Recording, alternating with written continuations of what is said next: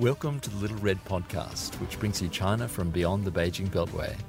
I'm Graham Smith from the Department of Pacific Affairs at the Australian National University, and I'm joined by my co host, Louisa Lim, former China correspondent for the BBC and NPR, now at the Centre for Advancing Journalism at Melbourne University. We're on air thanks to support from the ANU's Australian Centre on China in the World and the Department of Pacific Affairs. Today, we're bringing you a special podcast that was recorded in front of a live audience yesterday in Melbourne. I was moderating an event that brought together Hong Kong pop star and democracy activist Denise Ho, Chinese artist Badiucao, and author Clive Hamilton. It happened at the exact moment when Hong Kong's chief executive, Carrie Lam, announced she was withdrawing the extradition bill, which has sparked three months of unrest in Hong Kong. The event was organised by Australia Hong Kong Link.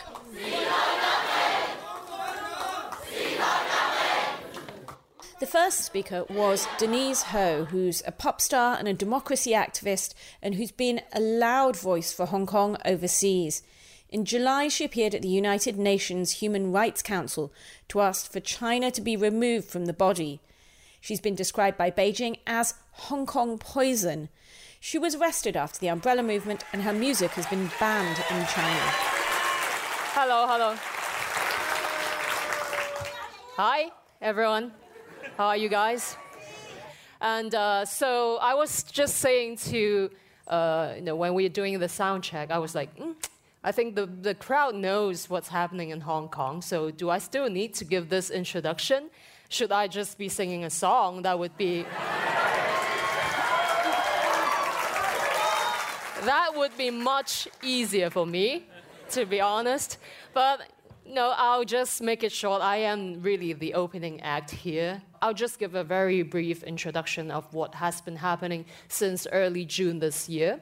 As you have probably seen on the news, we have been having these huge protests in Hong Kong.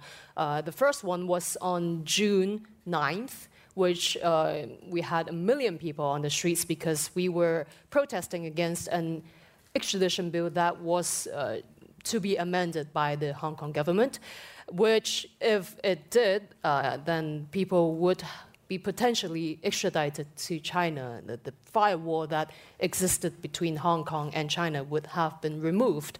So today, um, you know, we have heard that the news coming from Hong Kong that finally after three months almost, our chief executive is finally deciding to do that. Personally, my comment on that is that it is uh, a bit too late for that, um, a bit too late, and also a little bit uh, really not enough uh, in face of what we are actually facing at the moment. And so we'll, we'll discuss about that later. Um, so, what happened? In June, we had 1 million people, and then no response from the government whatsoever, and then 2 million people came onto the streets, and still nothing from the government. And so, uh, what started out as a very, very peaceful protest, the 2 million people protest was on June 16th.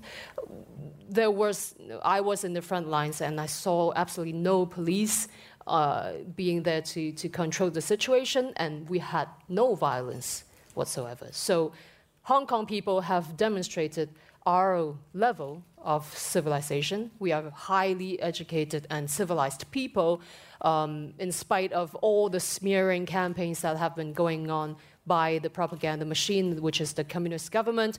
They have been trying to frame us as a violent protest asking for Hong Kong independency, which is absolutely not the truth. We have shown that we are able to be largely peaceful and with even 2 million people on the streets, no glass was broken, no cars were uh, broken, anything. But of course, we were met with uh, extreme police brutality and violence, where tear gas was thrown into the crowds, um, rubber bullets, sponge bullets, uh, beanbag bullets were aimed at the people at head level. And so um, we were extremely frustrated and angered by how they were trying to suppress us They were trying to intimidate the people by um, fi- firing all these uh, chemical we- weapons at us. And so, uh, up to date, there have been more than, I believe, 2,000 uh, tear gases and bullets, everything that was fired at the people within the three months, and maybe even more. I, I probably my, my numbers are not updated.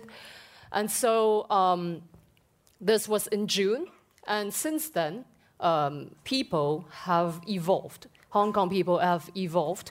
Uh, we, we, nobody had masks or goggles really in the beginning, but then gradually we had to defend ourselves from this kind of extreme police brutality, uh, where they have been arresting people really for no uh, justified reasons. Um, they have been uh, targeting mostly young people, and up to now, we have had more than 1,000 arrests, uh, for, uh, with, within which there have been about, um, I think, around 100 or more people who have been charged for riots. So, our five demands, um, including the withdrawal of the extradition bill, uh, we are also asking for this independent invest investigative council to be formed so that this kind of police brutality would be addressed and justice would be brought to uh, Hong Kong society. And so you see here we have had even um, this girl. She was a uh, she is a first aider. She was on the sites, and then she was shot in the right eye with a beanbag bullet. Uh, and evidence sh has shown that the shot was fired from, from a higher level than the people were. And that also violates um, the universal principles of um, how law enforcement officials they should be utilizing their uh, weapons and uh, all the, their, their tools uh, in, in, in front of these protests, and they have violated obviously, um, I guess, most of the, the rules in that rule book. And so, um, of course, probably you have seen images on television where uh, there have been fires that have been set uh, on the streets, and that has been something that the communist government they have been utilizing to target this as a uh, mainly violent protests, which I would like to explain a little bit here because, um, as I have explained just now, there wasn't anything, uh, no, really no violence in the beginning. But then why this has gradually escalated into uh, this kind of confrontation, it was because of the way that the government they have been hiding behind the police force and really turning the whole Hong Kong society within these three months into a police state. So we at the moment are in face of a humanitarian crisis where the police are really just doing whatever they want with the people. And so the youngsters in the front lines, unfortunately, we have had to escalate uh, our defense also. And there have been this slogan that is the following it was you who taught me that peaceful marches are useless. So we had 1 million people, 2 million people, and then 1.7 million people on the streets, and still no response from the government. And that was why the people in the front lines they felt the need to protect the people in the back. Uh, one of the the youngsters they actually wrote this um, testimony on Facebook, saying that the reasons they have uh, resorted to more aggressive means was because they wanted to protect the people who were behind them. And so this is a sense of brotherhood, sisterhood that has been very, very moving to, to witness among the people where, uh, you see, there have been not only young people, really, but uh, elderly people, uh, middle aged people, who have stood up against this sort of police brutality and uh, this, this police state that we are in. So I really want to address this and to give you a sentiment on the grounds. It is a very wide spectrum uh, of participation from the people. It is not only young people who are in the, in the, on the streets, it is everyone who believes in uh, these freedoms and human rights that have been uh, promised to us by the Chinese government in the one country, two systems. So that is what we are asking for. We are not asking for Hong Kong independency. We are asking for the basic law, the one country, two systems, to be respected. For our autonomy that was promised to us in the 80s with the joint declaration uh, by the leaders in China, for this really to be respected. And so um, a lot of people have asked how has this movement uh, been able to sustain itself uh, during these three months, even though we are a highly decentralized movement, we are totally leaderless. And the reasons behind that is because we have a, an amazing generation of youngsters who are capable of finding solutions. And so the background to this is that we had a, an umbrella movement uh, five years ago where we had a few organizations calling the shots and really leading the crowds. But then it failed because um, that kind of structure was actually slowing down a lot of decisions. And with the government you know, really giving us the silent treatment in, in not doing anything and just letting the occupation die down by itself, we came to an end uh, within 79 days. And so this time, um, we have learned from our mistakes from five years ago, and it has exploded into this huge comeback of Hong Kongers with the help of the internet. We have three specific tools that we, are, we have been using. There is, for one, a online forum that is something like a Reddit uh, where people can pitch ideas and strategize on that platform, and then others can upvote or downvote the, the, these ideas. So those uh, ideas that have been upvoted the most would be taken into action and then uh, really it's, uh, it's very automatic uh, and it's very unique to the Hong Kong people who are very flexible and very, um, you know, very motivated to, to, to make things happen. So overnight there would be posters that would be um, designed by anonymous designers and then these artwork would be spread onto Facebook and social media like uh, Instagram, and also mainly on Telegram, the, the app.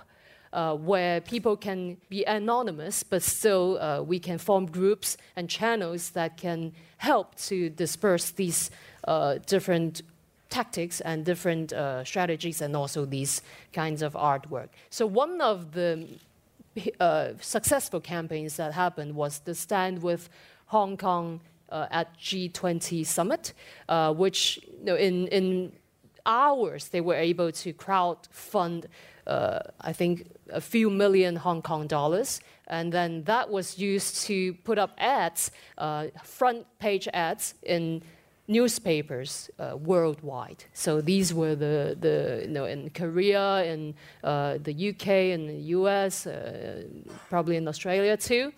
That is how this has sustained itself. And of course, because we are decentralized and there is no particular leader that the government can address or target. So this makes it uh, into a very, very interesting movement where sometimes things happen very quickly and then tactics can be changed instantaneously. And so, of course, the creativity uh, goes into onto the streets with the Lennon walls, where uh, people have been using post-its to uh, create all these walls in different districts of, of, Hong Kong.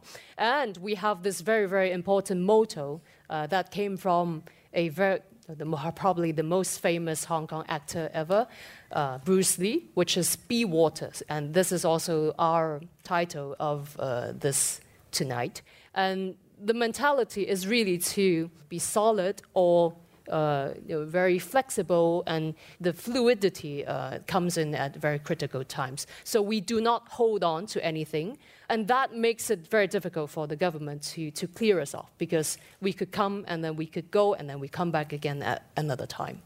You know, in these times, people in Hong Kong show how high quality they are. You know, this sense of solidarity, the sense of unity. We are at the moment where um, Hong Kong people are together as one. And I believe that this is not only proven within the people in Hong Kong, it's also people from overseas, like you all, um, people in Melbourne, in Sydney, London, Paris, uh, in Canada, US, everywhere really. I think we are all one community. And I would really uh, like to thank you all here tonight. Um, you are doing something very, very important just by showing up, really. This is something that is giving support to the Hong Kong people. The second speaker was Badiucao, one of our early guests. He's become the de facto artist of the movement, despite living in Australia. He's produced many of the defining images, in particular memorable pictures of Chief Executive Carrie Lam, in which you see only her hair and her spectacles, but no other facial features. He talked about why. You know, sometimes I can be a really lazy artist, you know. Um, and I particularly like to draw Carrie Lam because I don't need to do a lot on her face. you know why? Because she basically do not have facial expression.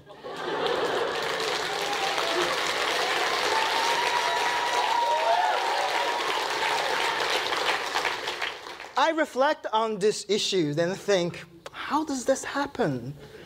I realize it because she's a puppet of Beijing. And for puppets, you see them moving limbs, torsos, legs, but usually they don't move their eyes or mouths. So for me, it's really easy to do Carrie with her hairstyle and a pair of red glass. That's her. but also because she is really indifferent and cold blood on the Hong Kong issues. When so many people got beat up by the police, when so many young people are suffering from this cause, when we're having young people kill themselves because of the suffocated atmosphere in Hong Kong, she did nothing. And recently, one of the leaked video by Reuters showing the most thing she actually worry about is cannot go to the hair salon. but I want to do this to make it achieve on the face of Carrie. Yes, she's not the one to pull the trigger. She's not one to actually did the damage, but she's supposed to be the leader of Hong Kong. So ultimately, she should be responsible for all this very bad consequence to anyone who got hurt during this campaign. I don't really want to hurt her, but at least we can make fun of her. Badiucao talked about the difficulty of drawing a movement when developments on the ground are happening so fast and when there's so much police violence against protesters. It's really important to use art to actually monitoring our people in the society who have the power. It's important to watch them. Well, artists sometimes should be watchdogs in the society. And it's so effective that we can use our art to challenge the authority that they have, especially like Carrie Lam, who's not really presenting the willing and the rights of the Hong Kongers. And it's working. It's inspiring and cheering people when you can making fun of the most powerful figure in that government. It tells people that yes, we can achieve something, not just on an image, but in the reality. Hong Kongers are doing public art performance to supporting their cause by holding hands one by one, making a human chain all around the city. This is a miracle. But if you're in China, that's the way you're holding hands, which is shackled together. So apparently, Hong Kongers have their made decision. They don't want the China way. They want its own way, Hong Kong way. I'm from mainland. And I do see Hong Kong as the beacon for democracy freedom, not just for itself, but also for the entire China. I have been talking to some of the mainland students who have different opinion with Hong Kong. And I found the reason why. Most of them don't even ever heard about the five demands. All they believe is Hong Kongers want independence, which is not true. But because of the Chinese propaganda machine, that's the only information that they can have. They're manipulated, they're used from China to Australia and other overseas countries and cities. I don't know if we actually have pro China students sitting here today, but if you are, I want to tell you, brother and sister, I come from your position. If you open your eyes, you will change your view. And you will find actually the Hong Kongers are the people around the world who love you the most. Because if Hong Kong's freedom can trigger the freedom of China, it's a blessing for every one of us. The final speaker was author Clive Hamilton, a professor of public ethics at Charles Sturt University. He's the author of Silent Invasion China's Influence in Australia, which was rejected by three publishers because they feared blowback from China. Last night's event was tricky too. Nine venues turned it down because of security concerns. This is because last month there were ugly scenes in Melbourne when pro Hong Kong and pro China protesters clashed. Last night there was a massive police presence outside the venue to ensure no repeats of this. There were dozens of policemen, including mounted policemen as well. Clive spoke about Chinese influence here in Australia. This was followed by a short discussion that I moderated. The presentations were followed by a short discussion that I moderated. One note all the chanting that you'll hear of Hong Kong protest slogans was totally spontaneous, as this was a community event. I've been asked to talk about um, what Hong Kong means for uh, the rest of the world uh, and Australia uh, in particular, because we are all in the same boat. Um, we're all the targets of uh, Beijing's influence, interference, and control. And outside of mainland China itself, Hong Kong is the sharpest point of Communist Party oppression. I wrote a book about protest movements, and I don't think any protest movement anywhere in the world has brought a third of the population uh, onto the streets. So it's really, truly uh, remarkable. And what it tells us is that Beijing has been trying very hard for, uh, for decades uh, to bring Hong Kong and Hong Kongers uh, to heel, and it's failed. And this is a great inspiration that there are limits and constraints on Beijing's influence operations, powerful as they are. And so Hong Kongers truly are an inspiration to other people around the world who are trying to understand and respond to Beijing's influence operations. The world has been here before. Uh, the world has seen uh, the rise of, of tyrannies. And for people in countries like Australia, we have a choice. How do we respond uh, to the rise of a new and powerful and increasingly brutal tyranny? One reaction, of course, is to remain silent. I, am particularly worried about the silence uh, on our university campuses because the CCP has undertaken a very sustained and highly successful campaign of influencing and controlling our universities. Of course, the next reaction uh, to a tyranny is appeasement. And uh, we saw this uh, in the organisation of this event when the National Gallery of Victoria refused to host it. It was a, coincidence, of course, that it has a, a current exhibition of uh, porcelain statues uh, borrowed from, uh, from China. But why do our institutions, our public institutions, who are funded by the taxpayers of Australia, why are they not standing up uh, for democracy and freedom in our country? It's outrageous that our public universities, our public galleries, our public institutions are not providing venues for the expression of uh, democracy and defence of human rights uh, in this country. Uh, this uh, uh, suppression of the expression of criticisms of this tyrannous regime is happening all around the world. The next reaction or response we've seen to a rise of tyranny is collaboration with it. We've seen a whole swathe of uh, Western companies uh, working with the Chinese Communist Party and actually uh, helping it in its oppressive activities, uh, helping it develop more sophisticated surveillance technologies, which are being put into operation in Xinjiang today, collaborating with the Chinese regime to improve its military superiority. And uh, we see uh, what happens. History judges, companies who participate in tyrannous regimes very harshly indeed. And then, of course, there is resistance.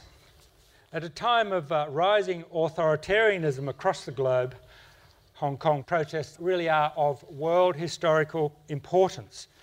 If Beijing succeeds and brings Hong Kong to heel, a huge blow will have been inflicted on the forces of democracy and freedom around the world.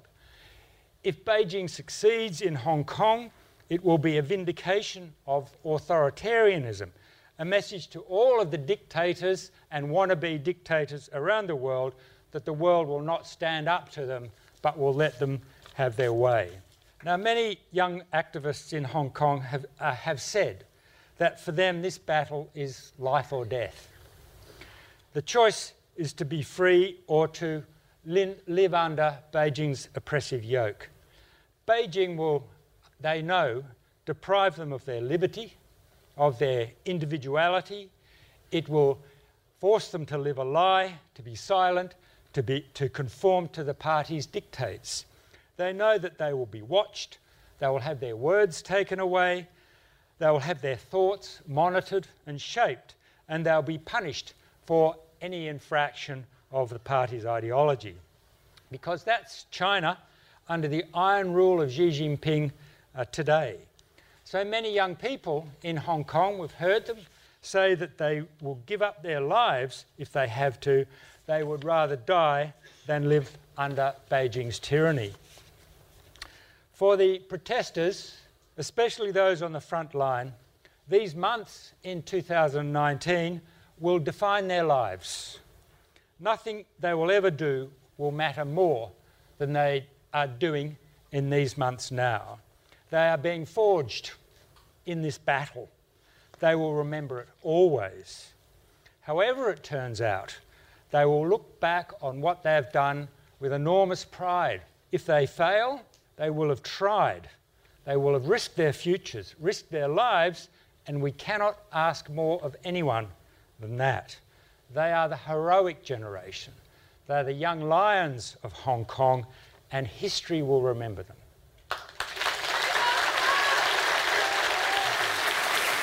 Thank you, Clive. And I would like to ask the other two panel members to come up and we will have a quick discussion. Even while we've been here, the, there has been some breaking news, so I thought we should probably start with, with the news. While we've been sitting in this room, Carrie Lam has released a statement uh, with four new proposals. The first is the withdrawal of the extradition bill. Uh, the second is appointing two new extra members to the independent police monitoring body, the IPCC.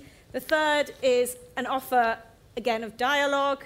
And the fourth is um, to announce that an independent group be set up to study the deep seated problems in Hong Kong society. So I want to start with you, Denise. What is your response? Is this enough? That's our response, really.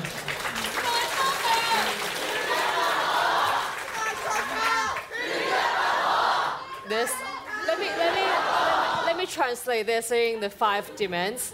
We need them all to be met, really. Uh, and that includes the Independent Investigative Council, which she is still um, refusing to form.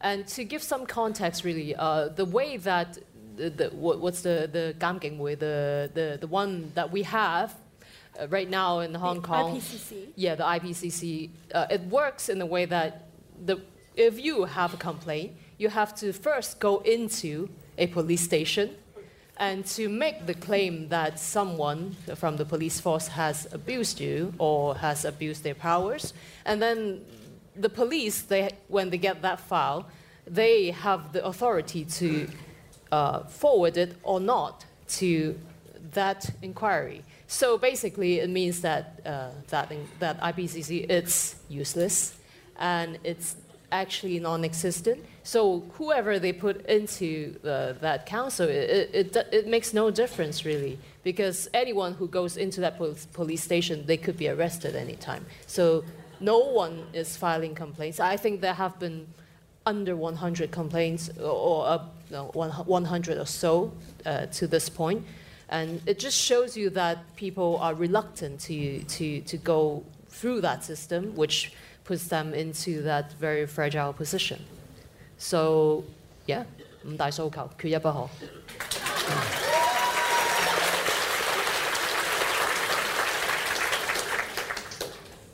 But I mean, I think that one of the questions is how then to proceed at this point in time.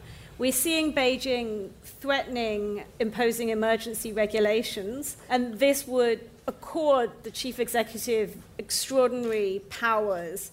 Uh, for example, the power to stop public transport, something we're already seeing mm. happening. There is talk in, in Hong Kong that perhaps what we're seeing is tantamount to a covert martial law already being employed. How then to move forward given that? I think keep creating art. um, I think deep in our heart that we all know the ultimate problem is not really Carrie Lam, but the mister sitting in Beijing. Yes. And Hong Kong is facing this ultimate test all the time. And even if contemporarily the Hong Kong government is compromising or giving space for so called dialogue, the clock is still ticking. The major problem still has not been addressed. So that's actually what Hong Kong was just thinking in the long term. Even after the five demands meet, let's be super positive on this. There are still challenges in the future. So I think I'm thinking about really long term protest. Yes, well, I absolutely agree with that. And I mean, the fundamental thing is that the people in Hong Kong, we really do not trust this government. And just by throwing you know, these biscuits to, to people after almost three months of, of protests, uh, that is not an act of, of you know, genuine sincerity with us. It's just some sort of tactic, maybe, to, to try to uh, calm the people and to have some portion of the people go back home. And I mean, Hong Kong people are not stupid. Hong Kongers are smart, and we know if you are sincere in, in, in your, your wordings and your statements. So we have been tricked many, many times we have uh, been rigged uh, many times also, and we are just not going to be that in that position anymore. But what do you see as the next step for, for the movement? I mean, it's almost hard to imagine what further escalation could look like at this stage in time. Well, personally, I do feel that there are pieces moving, shifting uh, globally, really. Uh, there will be the CECC hearing in the US Congress next month which um, actually I will be going for, for the hearing.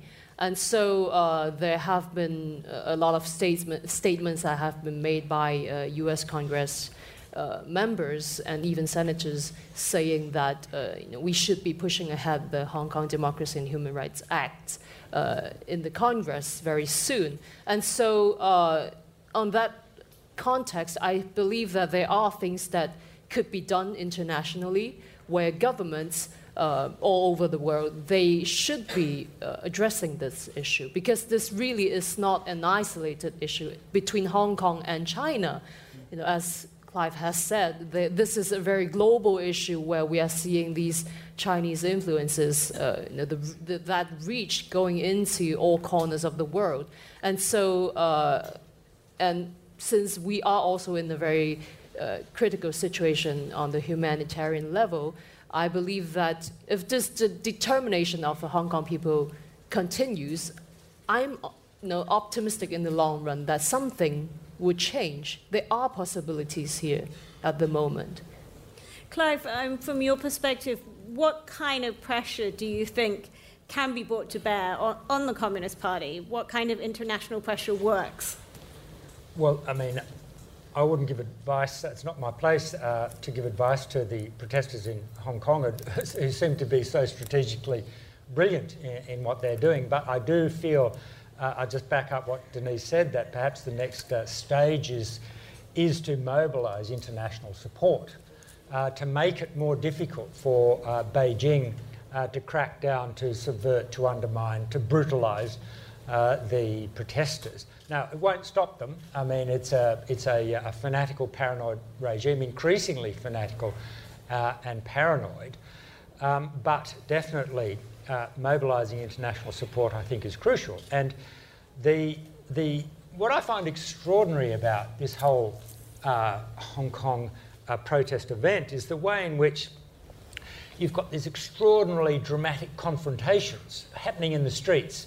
These heavily armed police really keyed up, uh, you know, pepper spray, truncheons, and you've got the protesters on the other side. But they're literally three metres away. You've got hundreds of media, you know, like filming everything and provide. It's like Vietnam, you know. Uh, in, in a way, the Americans lost Vietnam because of the media, because people saw what was happening and that shaped their view of it, and it, and it revolted them. I think these images going around the world are, are, are, compelling and fascinating, and I think there's a huge wellspring of international support for the protesters uh, in Hong Kong, and that needs to be mobilised and directed uh, more effectively uh, uh towards Beijing. But when it comes to the media, I mean, I think what we are seeing is information warfare as well. If you read Chinese, and I'm sure many people in this room do, you will see the coverage in the Chinese media on WeChat. You could be watching a completely other set of events playing out. And we're seeing that information is being weaponized extremely successfully at Chinese audiences. I mean, Badiucao, how, how can that be combated, that kind of uh, in information weaponization? Um, I don't think the solution is suppress the Chinese media. Otherwise, it will also be harm to the whole general free speech. But the way we can do it is firstly enhance whatever we have in Australia for the Chinese media, to giving them support, to giving them funding, to make them more appealing to the domestic Chinese population. So even if my fellow brothers and sisters only want to read from Chinese, they can have different sources to read from. They can open the windows for them. But the other problem I think Australia or any other country should address is a platform like WeChat. We are in Australia, but if you're reading or posting anything via those Chinese apps, you have to follow in the regulation or the censorship protocols in China. This is not acceptable because we are in Australia. We are Australian citizens and residents. Whatever China is running their way, they're running it, but at least we should defending our free speech in our land. And that's something that Australia government needs.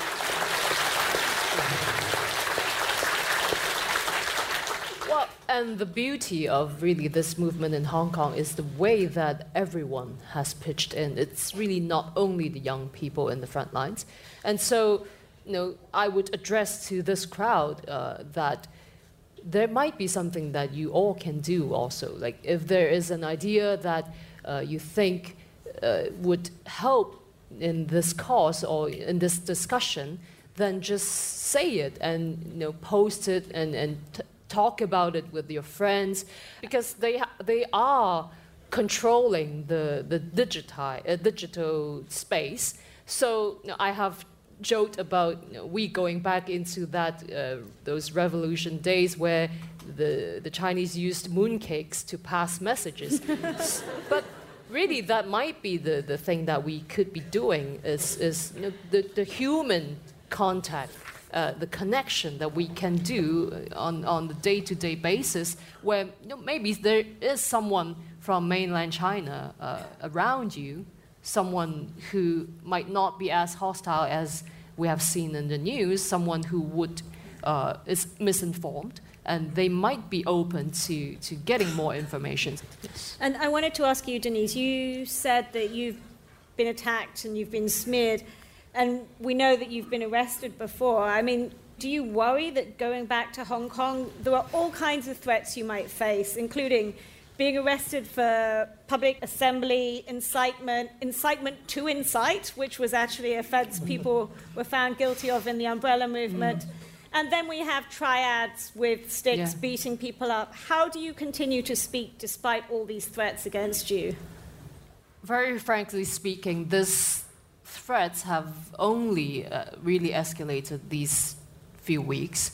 Uh, before that, I really haven't thought much about that because uh, my theory is that to make myself even more high profile, and I'll be know, relatively safer, which is actually the truth because you know, somehow they, they know uh, the, the sort of response that the public would have if they were to really attack myself. But uh, in these days where we have seen the, the police go crazier and crazier, and then these mobs uh, that have been attacking students and activists in Hong Kong, I know that I am one of the targets. I have received uh, threats, indirect threats, but you know, still threats coming from mobsters uh, saying that they would be attacking me. I know that I, there's a high chance that I could be arrested any time, maybe you know, when I'm going back to Hong Kong. Uh, but I would prefer to be arrested in Hong Kong rather than be extradited to China. You know, to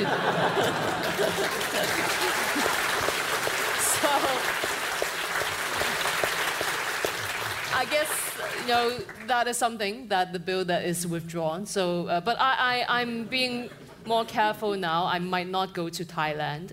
Uh, neither would I go, you know, maybe to uh, Philippines or you know these these countries where I might be disappeared. So, you know, I know the threats.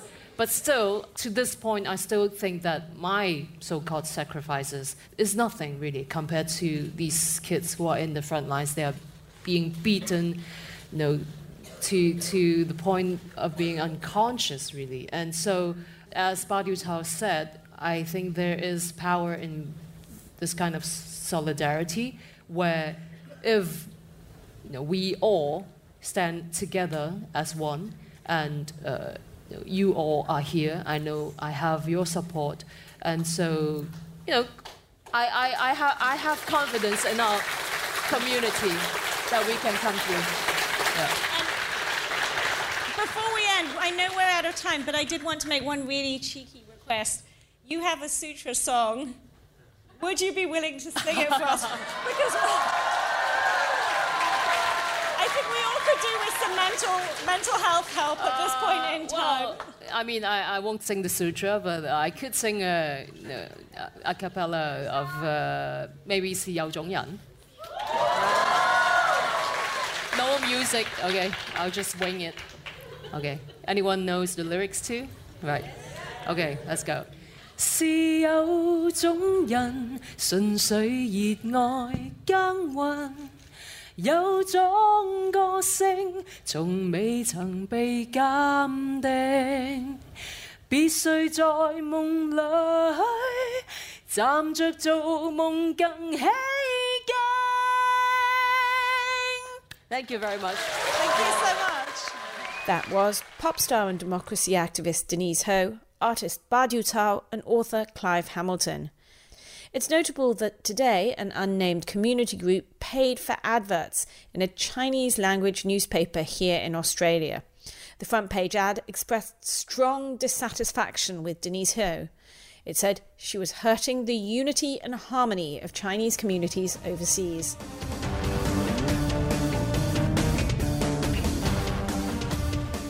I'm Graeme Smith, and you've been listening to the Little Red Podcast, bringing you China from beyond the Beijing Beltway. Find us on iTunes, Omny, Stitcher, or wherever you get your podcasts. This episode was edited by Andy Hazel with support from the Australian Centre for China in the World. Our theme music is by Susie Wilkins, background research by Julia Bergen, and our cartoons and GIFs are courtesy of Seb Danta. Bye for now.